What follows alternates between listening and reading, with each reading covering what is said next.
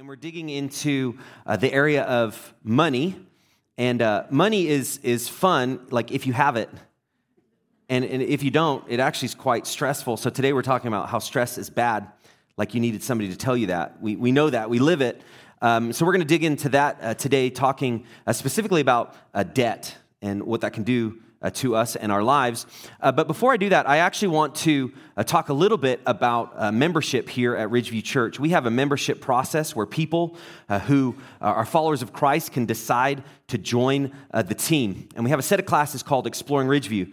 And you can come preview who we are and where we're headed as a church. That's our first membership class. And we have a second class called Discover, where you can discover more of who we are and how you can get involved. And then uh, finally, as you're ready to join with us, you uh, actually commit to becoming a member. And what membership is, uh, it's not like membership of some sort of a uh, country club where it's like, how do I get pampered? Actually, membership at a church is I'm coming to uh, commit and I'm coming to work and I'm coming to, to join the team and help us uh, advance our mission forward. And so, if you're interested uh, in membership or learning more about who we are as a church, you can come to these classes. You don't have to come and then sign on if, you, if you're not ready, but it is a chance to give you a little bit more of why we do the things that we do. Uh, having said all that, what I wanted to do is actually introduce uh, some new members uh, to us all this morning. And so, David and Susie Gonzalez, if you guys could stand, let's give them a hand. You guys can be seated. Uh, I just wanted to say, just thank you guys for taking that step to commit uh, to Ridgeview Church. We're really glad that you've decided uh, to join the team. If you haven't had a chance to meet uh, David and Susie, I encourage you to do that uh, after uh, the service. And again, if you're interested, just let us know on the connection card. there's a section that says Contact Me About Membership, and we'll make sure we get the word to you when the next classes are. Make sense? Okay, cool. Um, I want to talk a little bit again about uh, money as we continue on this uh, sermon series. And last week we talked about uh, less is more. And if you were here, uh, we talked a lot about creating space in our lives so that God could work. That is, we need to actually focus on cutting some things out of our schedules, of our time, of our uh, everything that we have going on in our life so that uh, there's actually some room for growth to happen. You can't grow if your life is completely surrounded around you and, and you're just overwhelmed by everything you have going on. And that's actually connected uh, to money as well. Uh, it's very difficult to learn more about how to handle our finances when we're consumed with everything we have going on with, with our spending, with our budget, with just the stress of everyday life. And today we're going to continue that thought process. Okay, well, how do I, once I'm allowing God to maybe speak to me as I'm digging into his word and I want to figure out what does it mean to live biblically, what the Bible says related to my money, uh, what, what does that look like? And so I want to start, as we talk about debt specifically, uh, you may have uh, your own story and your own struggles, even right now, uh, related to money. Uh, if I were to ask a room like this, like, are you stressed out about money? Most of us would, would raise our hands. And you'd say, Well, I'm not today, but I was yesterday and I will be tomorrow. Like it's very easy. Money is, is stressful, it's overwhelming. Um, it kind of calls at us a lot, it wants our attention. Uh, so, what we have to do is, like, again, we have to focus on, well, in the middle of all that I have going on, sometimes in the middle of the stress that's weighing me down, how can I still allow uh, God to speak to me? And, and how do I get on the right path uh, with my finances? And I want to just encourage you where you are, if, if you are feeling overwhelmed, you do not have to stay there. Now, that is way easy to say. So, as we talk about finances, and specifically what the Bible says, uh, God is, is like calling out to us. There's a sense of like, God, show, show me the way, the path, and then will you give me the strength to walk in it? And lots of things in life uh, can feel like we can't change, and money is the same. Uh, sometimes we, we feel like we can't change from our past, sometimes we can't like we could change from our responses, from anger, from frustration, from discouragement. And all of this actually we find in, in this area as well with money. But there actually is change to be found. That's the good news. Uh, the hard thing is that, that it does take work. And so, as a church, uh, we will do a disservice if we talk about all things related to life and never bring up money. Because money is a big part of everything that we deal with. And so, what's really important is let's talk about these things Let's not take step back. Let's take steps forward and actually do what God wants us to do. Uh, but I want to show a commercial which I think all of us can relate to as it relates to fighting against some of the pretense that we all struggle with. Let's watch it. I'm Stanley Johnson. I've got a great family. I've got a four bedroom house and a great community. Like my car? It's new. I even belong to the local golf club. How do I do it? I'm in debt up to my eyeballs. I can barely pay my finance charges. Somebody help me. Need a smart way to consolidate your debt? At LendingTree.com, banks compete, and you choose the loan that's right for you. When banks compete, you win at LendingTree.com. I think that summarizes a lot related to life. It's like always put on the smiley face and make sure your life seems completely together. Now, if you look at that neighborhood and you look at that house, you look at that yard, that barbecue, even that looked good. But his statement, as he's smiling, someone please help me, that's a lot how it feels, especially related to this. And we live in a time where your image is more important than obviously the reality. And you see that across the board, especially related to social media. What we want to put in front of people is like we have it all together. But most of the time, as you get past that surface, there is a lot of cracks in our life. And God is not a God that just is, you know, really concerned with how you look outwardly. In fact, he, he speaks against that. He wants you to actually focus on what's going on inside. Because you, you can fake it and you can keep up all sorts of appearances, but God actually wants to help you. And, and he'll, he'll do that. So as I talk about finances, like I want you to think in terms of a microwave is like quick, it's easy. You put a timer on and it heats it up quickly. With your finances, because it's connected to our decisions, we're where we are because of decisions over a really long period of time. Some of that perspective may be off. Some of those decisions may be bad. Have you ever made a bad financial decision? Yeah. All of us. We all have. But instead of picturing a microwave, like picture like a crock pot, like, okay, this is something that, that I actually, I'm gonna have to put on the simmer and it's gonna have to cook for a while. I take little baby steps and little baby steps and kind of take that uh, debt debt that I'm dealing with, the, the stress I'm dealing with, and, and ask God for help. And so I want to start by talking about debt and how it actually increases our stress and what the Bible has to say that. So, how debt increases stress. Now, the scriptures uh, just go straight to it.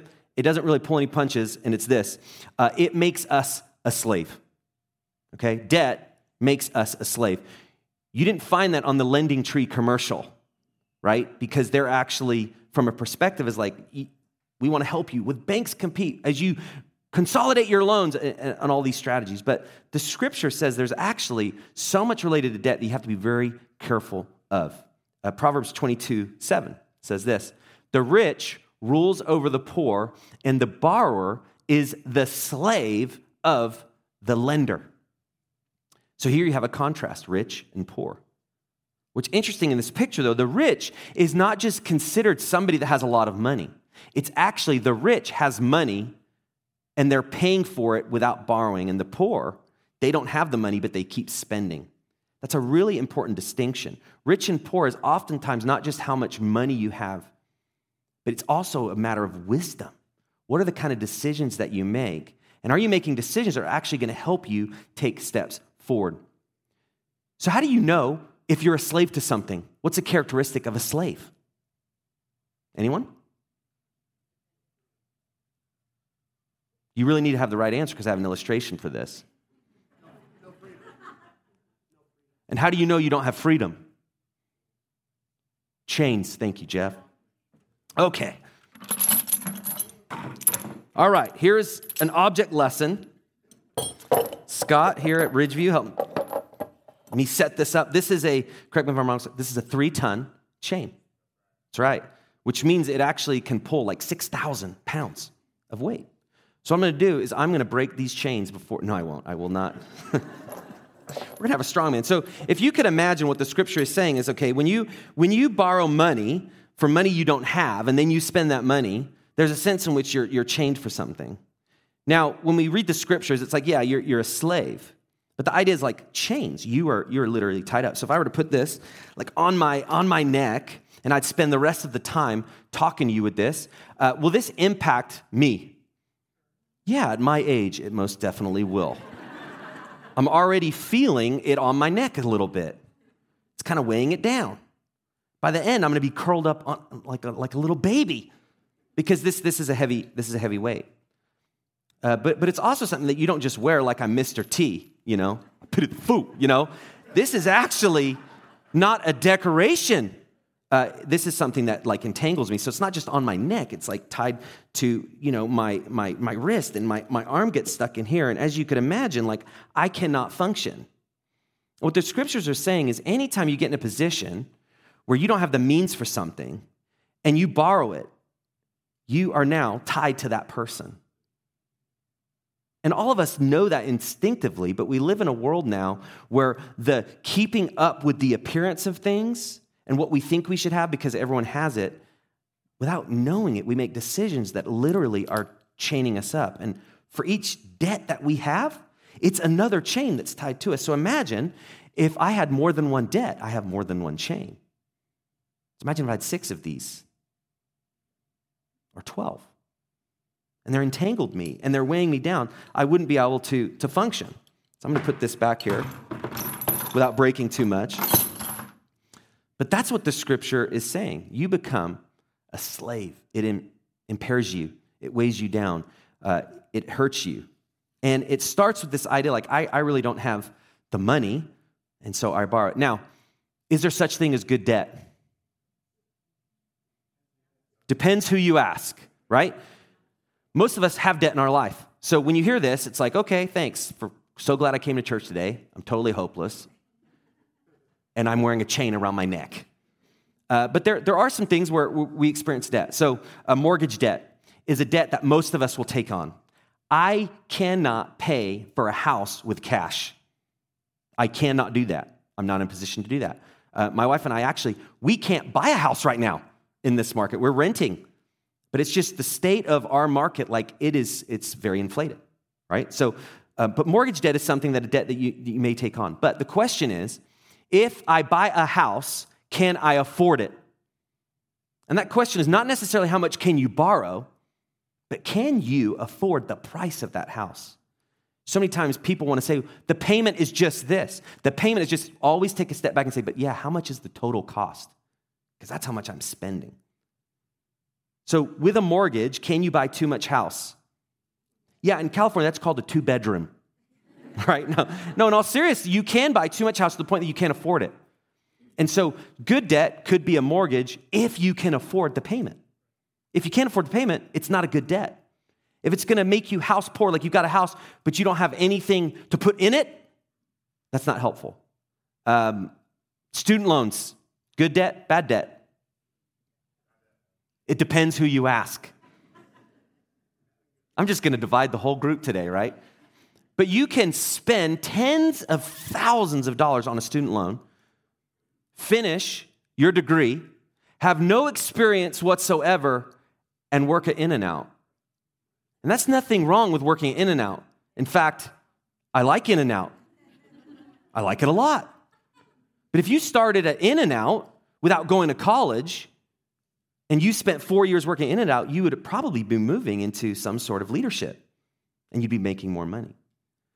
So there's just decisions that we have to make like, can I take on these student loans?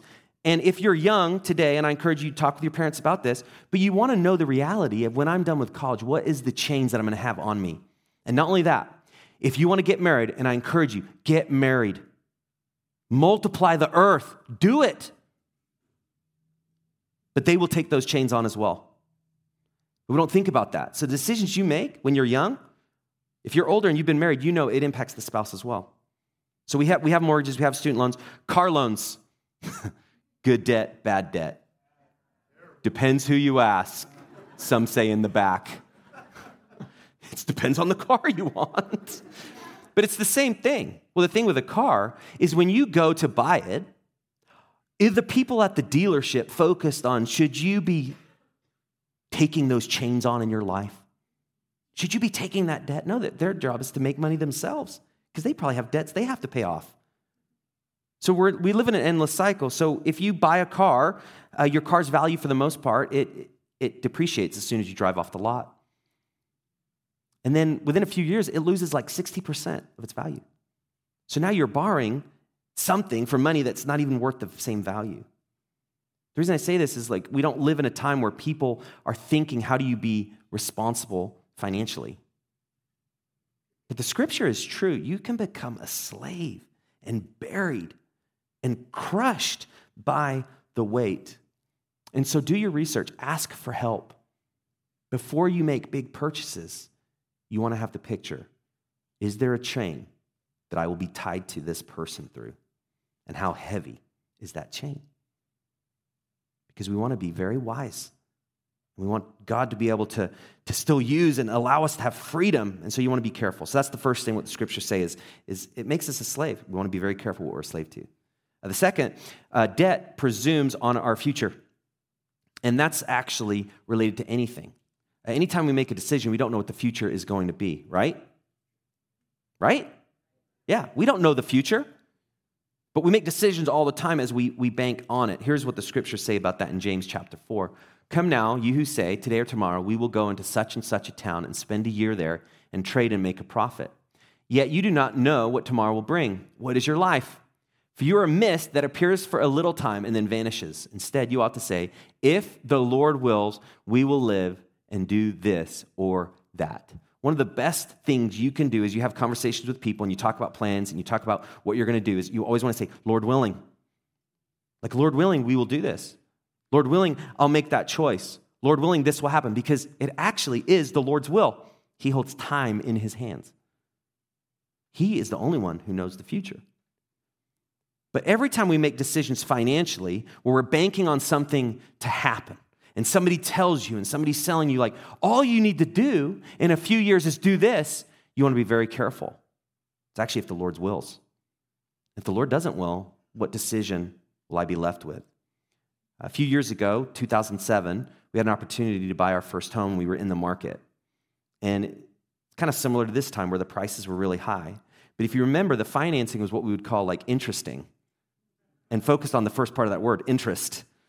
And we were uh, talking to a realtor and then talking to uh, a, a loan person, and they were pushing like an interest only loan that enabled you to basically borrow way more money than you could afford because the, the payment was low in the beginning.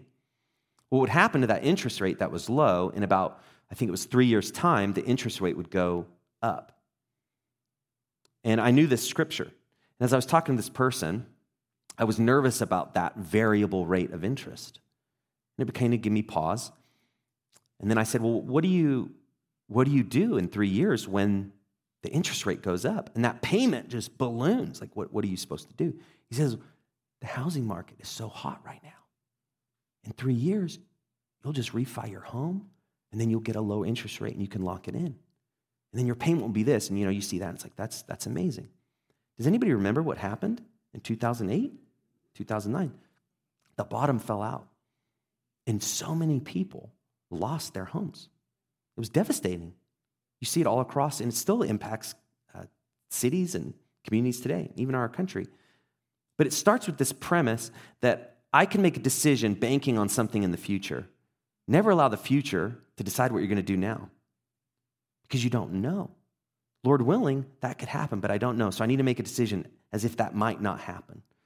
And so thankfully, uh, through this scripture and through uh, just that pause, uh, we, we went to lunch and after we were kind of sorting, and my wife and I, we just began to talk. Like, are we ready to, to make this move? And if interest only is the only way we can do this, does that make sense? And we began to see, like, this really isn't wise. It puts us in a very precarious situation. It's high risk. Uh, we need to be very careful.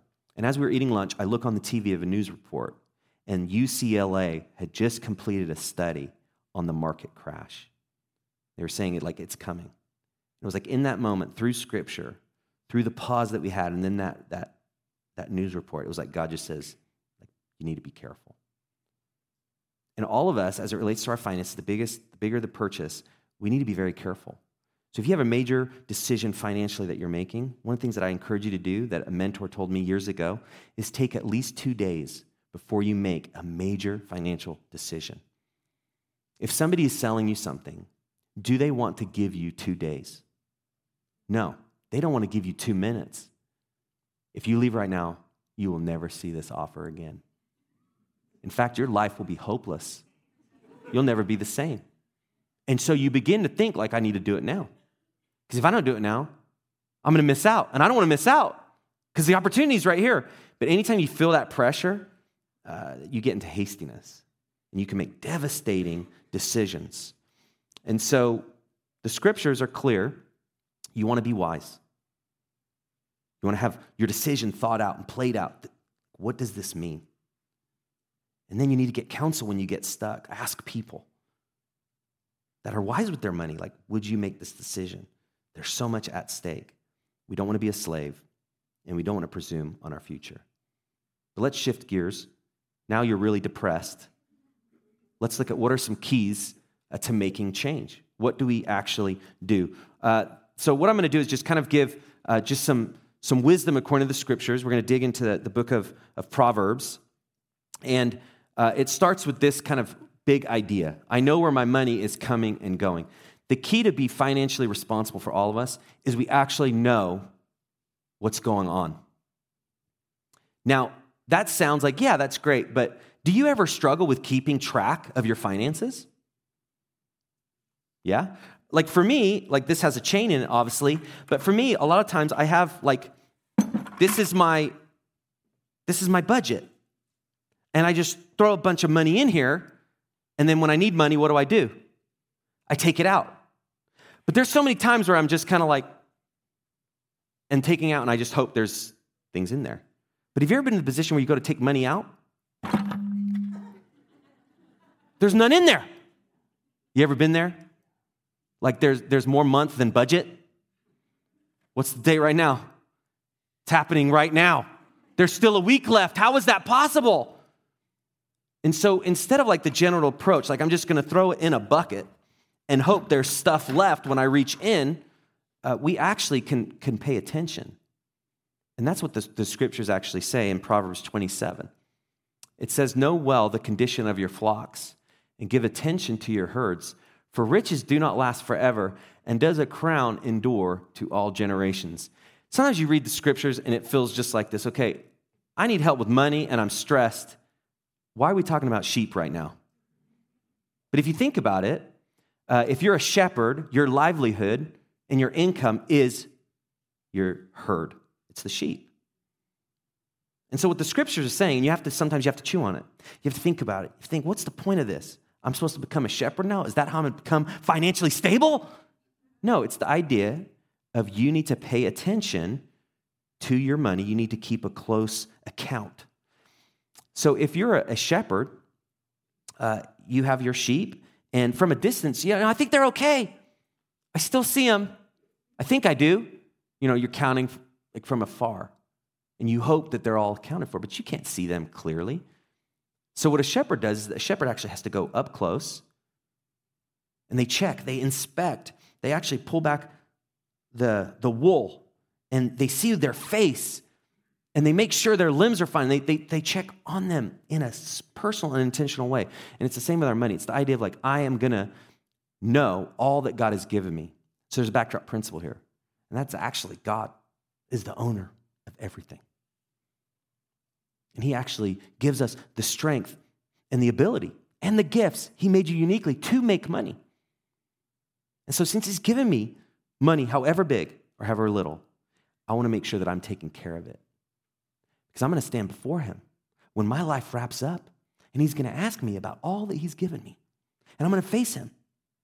And I'm going to have to say, like, I was responsible or I wasn't, or I just had a bucket, but it didn't work. So it's, it's serious. This is something that God really wants us to pay attention to. And so, three questions you can ask is this Where did it all go? Number two, what did I spend it on? And number three, how did I use my money for what really matters? If you do this every month, you will begin to get on the right track with your money. Some of it is just knowing where it's coming from and where it's going. I have a, this is very rare. I have money on me. what is this? Can you see it? $5 bill, right? How many legs does this have? None. Good answer? Don't say it depends. There's no legs, right? Sometimes, though, as we approach money, we think that money has feet and it walks off. Right? Because have you ever looked at your, your account and you're like, where did it go? Like it just escaped? Like it snuck off from your checking account and it went somewhere and you have no idea. But if you look at your money, whether it's a bill or whether it's a coin, it doesn't have feet. Money gets sent. And it gets sent from you and it gets sent from me. And we decide where we send it. And so, this question, where did it all go, is really the question where did I send it? Where did I send it? And did I send it to the right place? To any of you, this is like totally random, but any, never mind, I'm not to share that. Okay, I will say it. you ever like have money in your pants and then you find it later? That happened to me. And then I thought, like, did I not wash these? And then I was a little nervous. That's why I didn't want to share it. But I just found these. I put these pants on today, and the money was in the back. Like God's provision. I'll be able to buy half of a lunch. All right. So I know where money is coming and going. That's the first thing to getting on the right track. The second is this I'm working towards sending money to the right place. Since money doesn't have feet, I'm sending it. I want to make sure I'm sending it to the right place. That's how you actually decrease the stress in your life. Money doesn't have feet, but it sure does get our attention a lot, and it talks very loud. And so we are actually the stewards. Money doesn't tell us what to do. We tell money, this is where you're going to go. We send it, we're in control. Proverbs 21 5 uh, says this The plans of the diligent lead surely to abundance, but everyone who is hasty comes only to poverty. So see the correlation. Again, it's wisdom scripture. It's giving you categories, it's comparing, it's contrasting. Hastiness leads to what? Hastiness leads to what? One more time. Hastiness leads to what? So anytime you make a decision and you're not able to think about it, there's a direct correlation that this is going to lead to I'm not having abundance, I'm going to have less.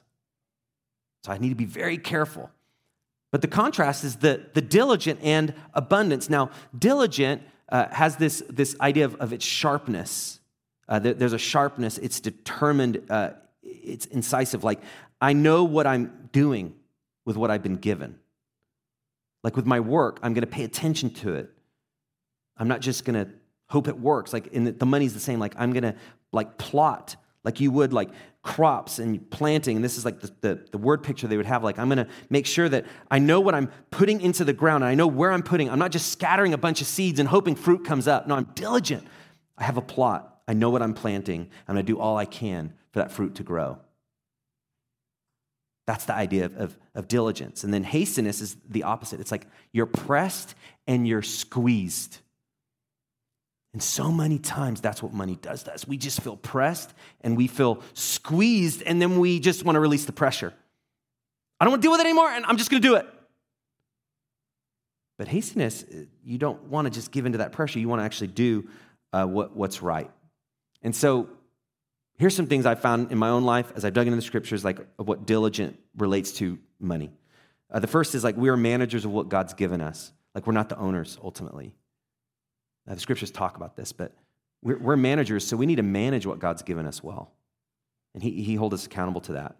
Uh, another helpful thing you can't spend money you don't have. That makes complete sense. The issue is you can borrow it, but you still don't have it. And so you have to be very careful. Like, help me, God, to not spend money that I don't have. And I can't hope for the best. Diligence is not just hoping for the best. It's like, I hope it all works out. Diligence is I'm going to do all I can to be responsible. I'm going to do all I can to know where my money is coming and going. I'm going to do all I can to send it to the right place. The picture is like you, ha- you have a tight grip. Now, it's not a close fist of control where God doesn't have access, because remember, He's the owner. But it's actually a firm grip on what He's given. Like, God, help me to handle what you've given me in a way that's pleasing to you. So, here's a few things of how you can send your money to the right place. First is this uh, create a budget and live within your means. If you don't have a budget, this is, I just want to get really practical. If we're talking about change, if you don't have a budget, I encourage you to make a budget for your life. Because that's the only way you know if you're sending money to the right place. Uh, here's kind of some percentages that I have like operated for myself. And most people say this is like wise money management. You try to live off of 70. There are certain months where I feel like I'm living off of 110%. You ever felt like that? Where it's like we're living on way more than that. So then what do you do? And again, the diligence. I have to plot, I have to plan, I have to work hard with the Lord's help. Uh, you want to give 10%, be generous. You want to save 10%, and then you want to give like 10% to debt. And then when you get clear of debt, you want to invest. It's never this clean. Can I just say that? It's never that clean. But that's the idea. Like, I want to start building a budget. And what would that look like? It's on a, like a pie here, if you'd see it. Stewardship. How can I live that? And you see debt, and then the next one is to invest once you get out of debt. Now, this is very difficult to do, but if you begin to send money to the right place, it actually sets you up to be in a good position financially. And what you're doing is you begin to take those chains off. And as you take the chains off, you've got freedom. And God will really use you. And it won't be easy, uh, but He'll use you. If you need resources, one of the next steps, I'm just going to give it right now, one of the next steps is we will give you some things to get started. There's no way in a sermon we can talk specifically about everyone's finances and what you can do. But as a church, we're committed to you. We want to help you in this area. And we'll, we'll walk with you alongside it. And as we can help, we will help. And so part of it's like if you need just some resources, we'll send you some things on like what budgeting looks like. And then we'll also send you some things on like debt and like how do you begin to take those steps to remove some of the chains that you have on.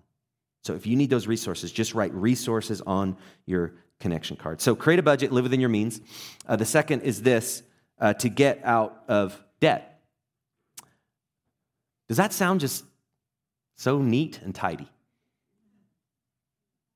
But my prayer for us as a church is that in this room, people who are in debt right now will have six months from now a story of how God helped them get out of it to his honor.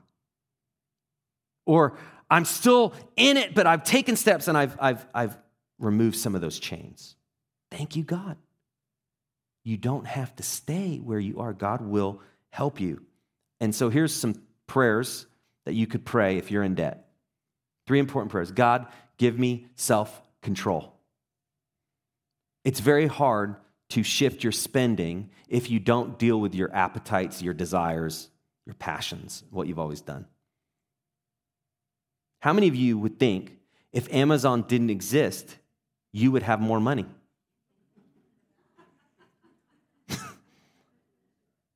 I had to go there, right? But it's true. Or what about like Starbucks? Oh, oh, wow. The gasp. But there's all sorts of things that, that we, we spend our money on, it's just given. But sometimes, like, what if you had self control? Would that change your spending? And so that's a helpful prayer. God, give me self control. Do I really need this? Do I have the money for this? Is this what I need to do right now? And you pray that. The second, God, give me understanding. The understanding is this every time I make a decision to spend money I don't have, I'm putting a chain around my neck.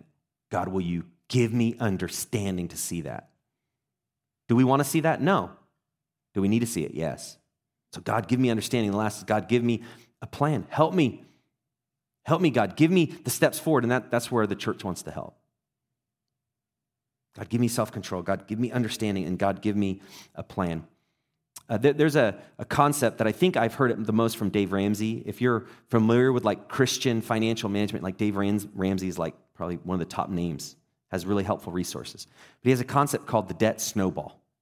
The idea of the debt snowball is you take a piece of paper and you list out all your debts from the smallest to the largest regardless of interest rates. Okay, I'm gonna wrap up. I'll be done.